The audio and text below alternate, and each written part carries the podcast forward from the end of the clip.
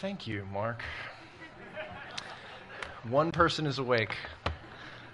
Um, I'm so glad to be here. This is like a homecoming. Um, I uh, thank you, Paul, for all the things you, you said.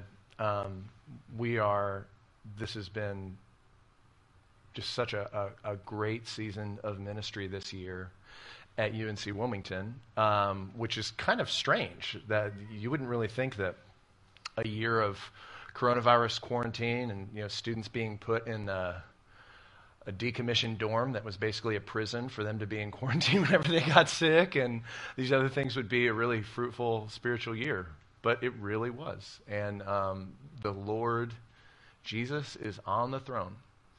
And um, he is rescuing sinners he is opening the eyes of the blind. Um, he is bringing life and hope and help to students at UNC Wilmington and talking to other my campus minister friends, you know, all over the country.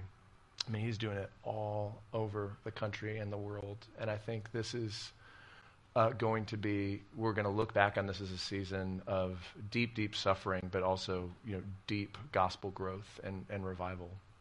So, uh, thank you to this church for supporting us. Um, Christ Community supports us uh, by praying for us. Like every month, the missions team emails me asking how they can be praying, and um, also j- financially. I mean, Christ Community and then individuals here give generously to m- make sure that you know I can feed my family and pay our mortgage and do this ministry, and that is extremely appreciated. And then also uh, the college ministry here, it just practically partners with what we're trying to do on campus in so many different ways, and we kind of feed into each other and assist each other along with other campus ministries on the campus at UNCW and other student organizations. So, uh, thank you. You just by being here and by giving to the church, uh, y'all are supporting uh, good gospel work that's happening at UNC Wilmington. At least I think it's good. Um, let me pray for us. Gracious Father, you, you have spoken your word. And after everything else falls away, after the mountains crumble into the sea, and the seas dry up, your word will still stand. After the grass withers and the flowers fade, your word will still stand. So help us to attend to your word with humility, um, with patience, with faith. Uh, open our ears, open our hearts, and open our hands, Father. We, we pray in the name of Jesus. Amen. Um, so this semester we were uh, doing a series on how the gospel, the good news that Paul talked about, that, that God, the holy creator of everything in heaven and on earth, the fact that, that, that the news that that God is turning toward a sinful and rebellious people in forgiveness and mercy and love. Like that that news, how embracing that news, how receiving that news, how responding to that news in faith and repentance changes the way we conduct our relationships. And at the very end of this series, we, we started looking at Micah 6 8, mainly because Micah 6 8 um, is a verse that, that people will look at a lot to talk about how our relationship ought to be uh, with the poor with a special subset of people that you might call you know, the poor or the disadvantaged. And there was one uh, word in particular in that uh, passage that just tripped people up. And it even tripped me up as I was trying to study what Micah 6 8 was really about, and that was that little word justice. And so today, I, I want to look at kind of Micah 6 6 through 8 through Psalm 146 and some other places in the Bible where the Bible talks about uh, what justice really is. And I think the reason that I think it's really important to look at this word in particular is because Um, one, I love words. Like I, am just a person that loves words. I love learning new words. Like I, I, like reading, and if I if I come to a book that has like a strange word that I haven't heard before, I want to use that word. And you'll know me, like Shauna's nodding her head because it, she knows if I've learned a new word, I'm going to say it like several times that week, just so I can like get it in, you know, the brain. Um, and I think justice is one of those words that actually we as Christians are in danger of losing it's one of those words that, especially um, evangelical, Bible believing Christians, we're like afraid of saying it almost. And I just think, if the Bible's not afraid of saying it, why are we going to be afraid of saying it? Like, I don't want to lose a perfectly good word that the Bible uses all the time. I want to like learn how to use it.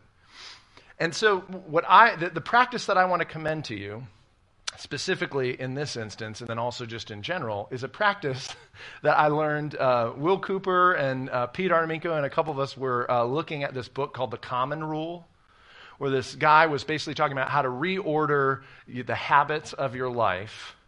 Uh, according to just big, biblical patterns of uh, feasting and fasting and rest and renewal. And the first habit that he recommends that people uh, take to kind of detox from uh, our society and our culture and realign ourselves is um, this habit called Bible before phone. And I just think that is such a, I mean, you kind of know what it says, even. I don't even have to explain it. But it's this idea that don't look at your phone until you've looked at the Bible.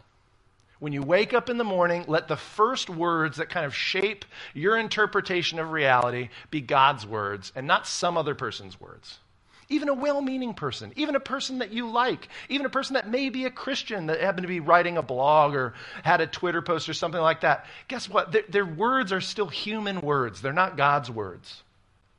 And so the practice that he is saying that we should do, and I think that, that, that I would commend us to do, is to first let God's word shape us to almost to do what John Calvin says, which is to put on the scriptures as glasses, as spectacles, through which we view every other thing in the created world, including ourselves. So to put Bible before news, Bible before blogs, Bible before Twitter, Bible before, you know, Facebook, Bible before our phones, and instead look at these issues and these concepts and these problems through the lens of Scripture rather than looking at these concepts that are in Scripture through the lens of whatever we heard on our favorite news station or from our favorite pundit or from whatever take that we have out in the culture. Does that make sense? Because one of the things I'm trying to do at UNC Wilmington is to teach students to live under the authority of the Bible. To live and to say, okay, where can I go to find truth, like true truth that I can really, really trust? And a practical way you do that is to let the Bible correct the takes on current events and situations and public policies that you hear from out there, and also even to correct your own thoughts and inclinations of your own heart.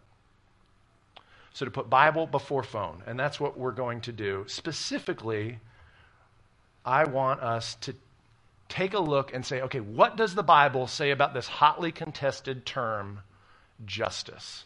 That people both on the right and people both on the left um, seem to have differing ideas about what justice actually is and what justice consists of and what justice means. So, what I want to suggest to you uh, from Micah 6 8, and the, the kind of greater um, context of Micah 6, is remember, uh, you know, Micah is one of the minor prophets. He's writing um, to God's people who are experiencing God's discipline because they have walked away from his plan. Uh, they're God's chosen people, God's rescued people, and the prophet Micah is trying to uh, show God's people where they have strayed and how to come back to God in faith and repentance. And so in Micah 6, the people are saying, well, what should we do? How should we approach this God in worship? Like, what's the best way to kind of get at him and get access to him? And they start listing all these different things that they could do.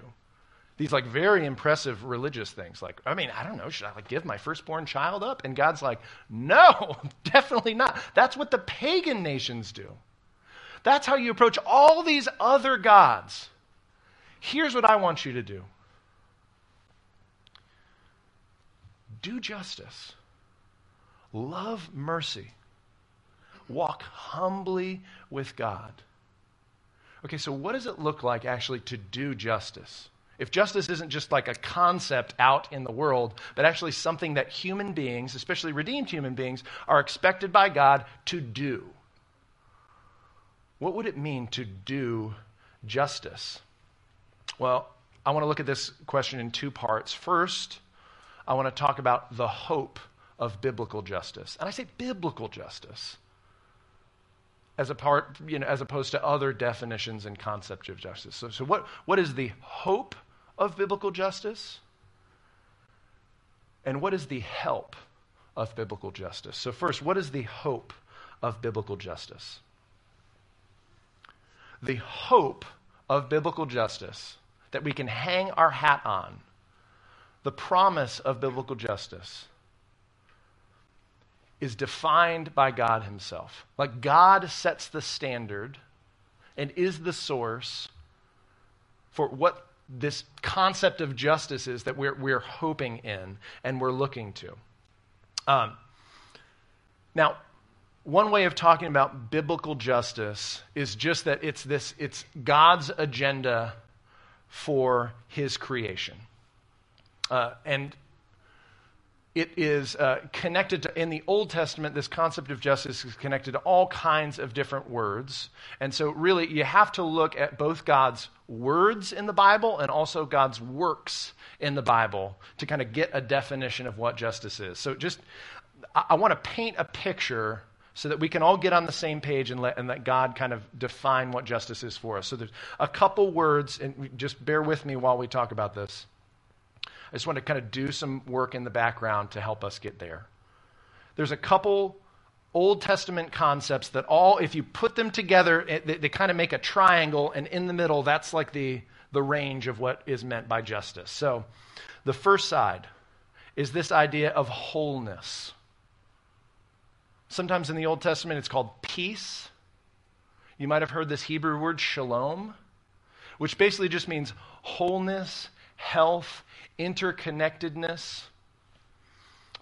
It is um, a picture of all different parts of creation uh, human beings in society, uh, the physical environment, our relationship to the material world, all of those things being woven together in order and beauty and peace. That's what shalom is. Um, there's this, this concept, uh, Martin Luther King actually talked about this. This is incredibly biblical quote. He says, We are caught in an inescapable network of mutuality, tied in a single garment of destiny. Whatever affects one person directly affects all indirectly. Do you hear what he's saying? Like you, you drop one little stone in the river, the ripples come out and they affect every other molecule of water in the river. Why? Because they're all part of the same river, they're all connected. Right? You can't pollute one side of a, a lake and it not affect the people who are drinking from the other side of the lake, right? Because it's all part of the same lake. And so, this idea of shalom is that, that all of humanity, all of human society, indeed, and all of the, the created order is connected in a way that you, what you do as a discrete individual actually affects your neighbors in a really profound way, more than you even know. So that's the first idea, that, that wholeness or, or shalom. And the second is this concept of equity, which we get. When we talk about justice, we, we, we think of like equity meaning fairness, like people get what they deserve. So, you know, if someone does a crime, right, and they really did the crime, and it's a crime that offer that uh, has a five dollar penalty, for instance.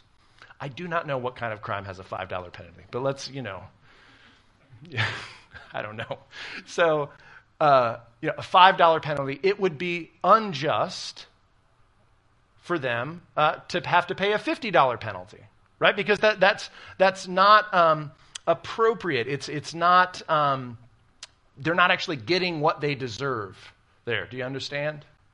And so when we talk a lot, especially I think in America, um, when we tend to think of justice, um, especially in the evangelical church, what we often think about is we think of this as like the penal justice, uh, the, the punishment type justice. We think, okay, people need to get what they deserve. And that's when justice is served. Um, so uh, Proverbs 11.1 talks about this. He says, uh, a false balance is an abomination to the Lord, but a just weight is his delight. And what, what is it talking about? What's a just weight? Well, if you were a merchant and someone was like, I would like to buy five pounds of flour, and you're like, great, well, here's, you know, five my five pound stone and i'll put it on one side of the weight and then uh, we'll just put five pounds of flour and then you'll know how much and when it's equal then you, you've got five pounds. Well an unjust weight is when a merchant would kind of say well here's my five pound stone but it's really his four pound stone. And the person the customer had no idea. They can't like measure it because he's the one who's got the scales right? And so they're forced to pay more for less and this person purposely disadvantages this other person. That's a violation of justice. When the weights are the way the weights are supposed to be, that's not just fair. The Bible calls that just. And so we, that, that makes sense to us, right? Um, so a just weight is about equity. And when equity is violated, that's, that's injustice. And God is bothered by that. He stands against that. But then there's this, this third side of the triangle, and um, you might call it uh, justice as order. You know, if equity is a kind of fairness, meaning uh, equalness, you know, order is this idea of fairness as like beauty. Because we can say something's fair, meaning like it's not balanced. Um, someone's disadvantaged, or we can say something's fair, like, wow, she was has the fairest dress at the party. And what are we saying? We're saying there's, there's something um, beautiful about it. There's some quality to it that commends it to us that we just think, this is the way a dress is supposed to be. Right? And so th- there's that other side to biblical justice also that um, justice isn't just about uh, punishment, but it's also about restoring shalom. It's restoring that beautiful order that God intended for the world. That when that, that beautiful order is defaced or damaged in some way, that the restoration of that is a doing of justice because you're correcting an, an injustice. Um, okay, so, so those are the, the concepts of God's word. But I think most clearly, especially in Psalm 146, you see justice through God's works, through the way he acts. It says that God is gracious, compassionate, and merciful. I mean, I just love this picture of, um, of God in verses 5 through 9 in Psalm 146. And honestly, I mean, if you just go through Psalm 146 all the way to Psalm 150, it's just, just you know, firework after firework of God's character and his beauty and his truth and his righteousness. And so it, it, it's commending us to, to, to look at the God of Israel and to say, okay, what is so great about this God? And then it goes to talk about his actions, his works. Verse 7 God executes justice for the oppressed. What does that look like? Well, he gives food to the hungry. He sets prisoners free. He opens the eyes of the blind. He lifts up those who are bowed down. The Lord watches over the sojourners. Okay, so how, how does that fit into our categories of what justice is, right? I mean, do, do, do blind people deserve to have their. Is it unfair for them to be blind? Um, in a sense, the Bible is saying all these effects of sin that have distorted the world, what God is doing is He's restoring the humanness to people uh, whose humanity is threatened. Now, the, these, um, these categories of people, you know, you know the blind, the, the, the prisoner, the sojourner, the, the widow. Uh, sojourner means immigrant, like someone who's a member of an out group who doesn't uh, fit in with the majority. Um, so, so God taking special care to that person. Those classes of people, there's, there's four classes of people that throughout the Old Testament, when it talks about justice, about doing justice, it refers to these people, and, and theologians call them the, the quartet of the vulnerable the poor, widows, orphans, and immigrants. That those are people for whom their humanness is at risk. That if, if you're a, a prisoner, or if you are um, a widow, that you can actually be taken advantage of, that you can be treated, you know, in, in a work situation, you can actually be treated like an animal and not like a person. Because people don't give you your rights. If you're a prisoner, that you can feel sitting in that cell, maybe paying the punishment that you need to be paying for your crime, because that's justice, you know, punishment justice. But if you're treated like an animal and not like a human, that is injustice. That's a violation of shalom. And so restoring the dignity, restoring the humanness to human beings that are made in God's image, that is what justice looks like. And so God is saying, Look at what I'm going to do. Look at what I am about.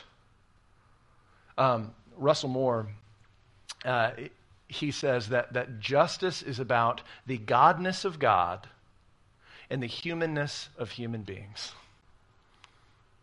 Recognizing the godness of God, that He is the standard, that He is the authority by which all human actions are judged that he, what, what he calls good is good, and what he calls evil is evil.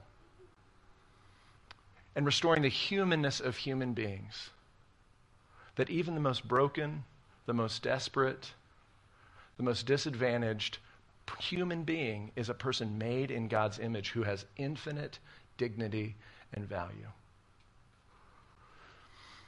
And I just want to, this is so incredible.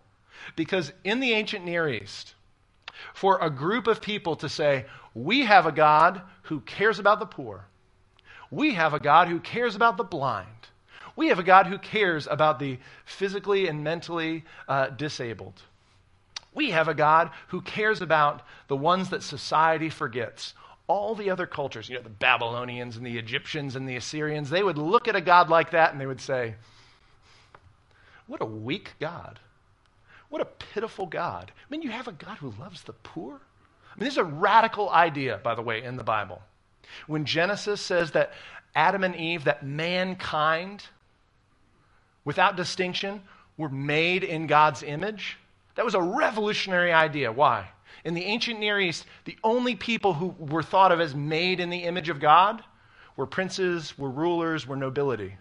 Never the poor, never just the ordinary human being. But the Bible is saying everyone has equal dignity. And so imagine this. Imagine you're a refugee from a foreign war. You come in within the borders of Israel and you hear them singing this song about their God who loves people just like you. What they would say is, Who is this God and how can I know him? How can I serve him? I've never heard of a God like this God. You see, because every other religion is based upon this principle. If you work hard, if you do the right thing, if you're successful enough, then God will love you. Then you'll be blessed. But biblical religion, throughout the Old Testament and the New Testament, shares this message that God is a God who rescues the slaves. He rescues the oppressed. He lifts up the brokenhearted and the needy. He blesses them, and then they can be a blessing. That He accepts them, that He adopts them into His family, and then He teaches them to live as they should. So, God is the source and the standard for our justice. And the reason that this is so important that we come back to the Bible for this is because you hear a concept like social justice, which that's the one that people really get frustrated about. And sometimes I kind of get sensitive. And, I, and instead of saying social justice, I say um, uh, public righteousness, which is like the exact same thing, because righteousness is like a synonym for justice in the Bible. And then public, meaning like out in the public sphere in relationships, that's the same thing as social. But public righteousness is defined by God according to how you treat other people, all kinds of different people, but especially needy people, especially dif- disadvantaged people, especially people um, who lack the agency to advocate for their own rights. So that God is the source and the standard for, for whatever we want to talk about, about, about justice, about righteousness, whether private personal righteousness or public social righteousness. So God is the source and the standard, which is great. Super great. We hear this message about God's justice, about the beauty of the biblical God, and that brings hope. But the psalm, the psalmist says something else that God isn't just the hope of the needy, God is also the help of the needy. And in fact, all throughout the Old Testament, the assumption was that when you came into Israel, you weren't just given like a, you know, pie in the sky, by and by, you know, one day you'll go to heaven, then everything will be all right kind of hope. That in fact, you would receive real help. Deuteronomy 15 is this incredible passage. And it's kind of confusing, right? At the very beginning of Deuteronomy 15, he's, God's talking to his people about how they're supposed to live in the land.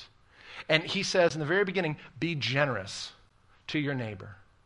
Be generous, like help out people financially so that there will never be the poor among you. That you should be so generous with people that are in your community, that are in your neighborhood, that nobody will be poor among you in Israel. And then at the very end of Deuteronomy 15, it says, you know, do all this stuff and make sure to do all this stuff and don't forget to do all this stuff. Why? Because you will always have the poor among you. what are they talking about? I mean, are there going to be poor among us or not? And what God is trying to remind us is that there's constantly going to be needy people. And they will have material needs. But what we're going to do, God says, this is what we're going to do, my people, is we're going to make it so that people don't feel like their identity is I'm poor. That they don't feel all the effects of being poor, even though they may actually be poor. They may actually not be as materially well off but they won't feel the sting and the stigma and the dehumanizing effects of being poor. Now, the way that God helps us in his justice, I think, is, remarkable. And, we just have to say, the New Testament gives us a lot of help in this. Because the primary way that God helps is the Bible says that God um, intends that justice is done through his justified people. So, justice, meaning equity, um, God is always fair. You know, that he punishes the guilty. But if we're reading this and, and you're realizing, oh, God has a heart for the poor, like God is commanding generosity, oh my goodness, I have been close handed. I have been judgmental towards my neighbor. What does that make you? It makes you wicked. according to the Bible. And it says right here in Psalm 146 the way of the wicked he brings to ruin. But then there's this class of people that God loves, that he advocates for. And who are they? The righteous. Okay, so how can a wicked person be counted as righteous? How can, how can a person who has done wrong, who has done people wrong, instead of having God stand against them and bring their way to ruin, How can they find their way into God's favor and see their Father's smile? How can that happen? Well, Romans 3 says that God gave Christ as a propitiation for our sins, as payment for our sins, so that he could both be just, meaning punishing the guilty, punishing sin righteously, so that he could be just and also be the justifier of those who put their faith in Jesus. That in Christ we have a God who justifies the ungodly, who brings the wicked into a righteous standing with him. So that then they can respond in righteousness and faith and obedience. And so the first way that God helps is through the justifying work of Jesus Christ. That his justification enables us to live justly. So it's through Christ, but then it's also through his church. Because I, I just want you to imagine this for a moment. Someone comes in and they're reading Psalm 146 and they're saying, okay, God sets prisoners free. God is opening the eyes of the blind. God is lifting up those who are bowed down. You might even be singing, you know, this, this psalm at the temple in Israel, and then you're walking out and you see someone who's bowed down. And you're wondering, God wants to lift that person up. There's, there, there's a widow, there's, there's an orphan right there. God is upholding them. And then the widow and the orphan is looking to that person walking out of the worship service, and they're going, I've just heard you sing that there is a God who cares about me. How am I going to know? Prove it. God helps through his justified people that God is calling us to show the world what he is actually like by the way we treat other people. You know, Jesus talks about in the Sermon on the Mount that, that people would see our good deeds, meaning our just deeds, our righteous deeds, like our acts of justiceness. He would see us doing justice and give glory to the Father in heaven. That it wouldn't actually bring us glory, but it would reflect to the majesty and the beauty of who God is. There's this amazing passage in Acts chapter 4 where it talks about the early church and the way they were together. And it says, There was not a needy person among them. Why? Because they were doing Deuteronomy 15. That the New Testament people who were so overwhelmed by God's acceptance and love that they said, This is my brother, this is my neighbor.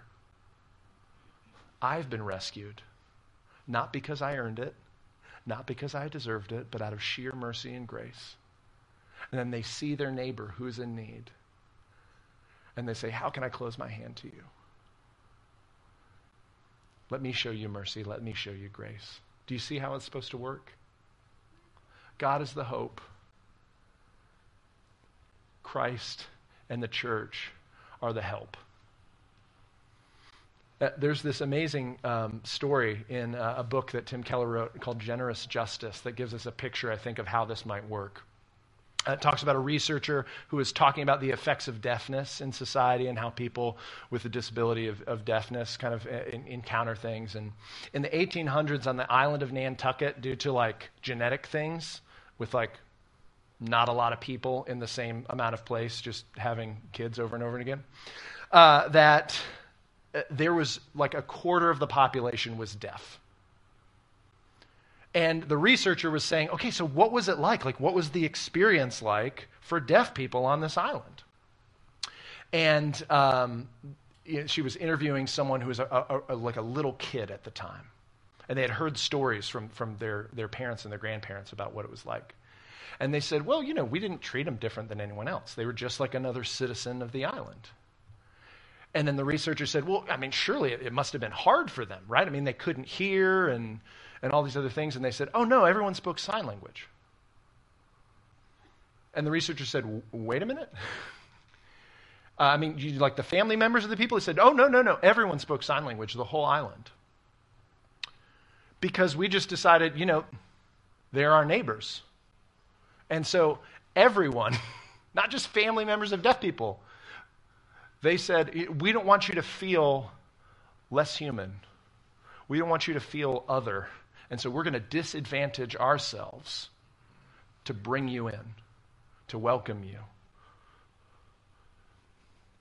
That's justice. And I just wonder the, the reason I love talking about this with y'all is I think Christ Community, uh, like so many other churches in town, or l- unlike, I think you do this more than any other church in town, I would say.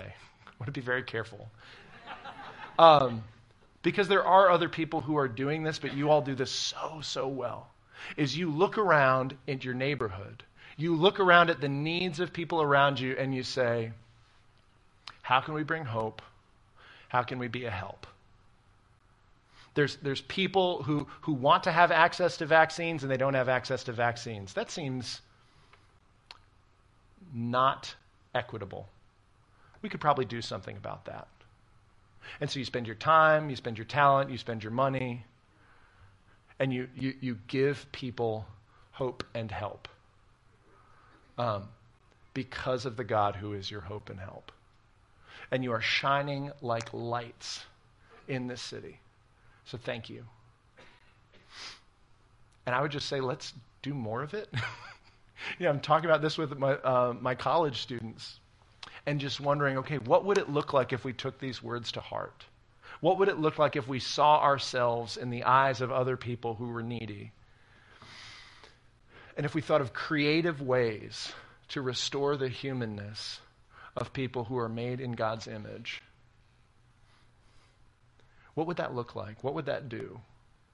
How would that bring hope? How would that help?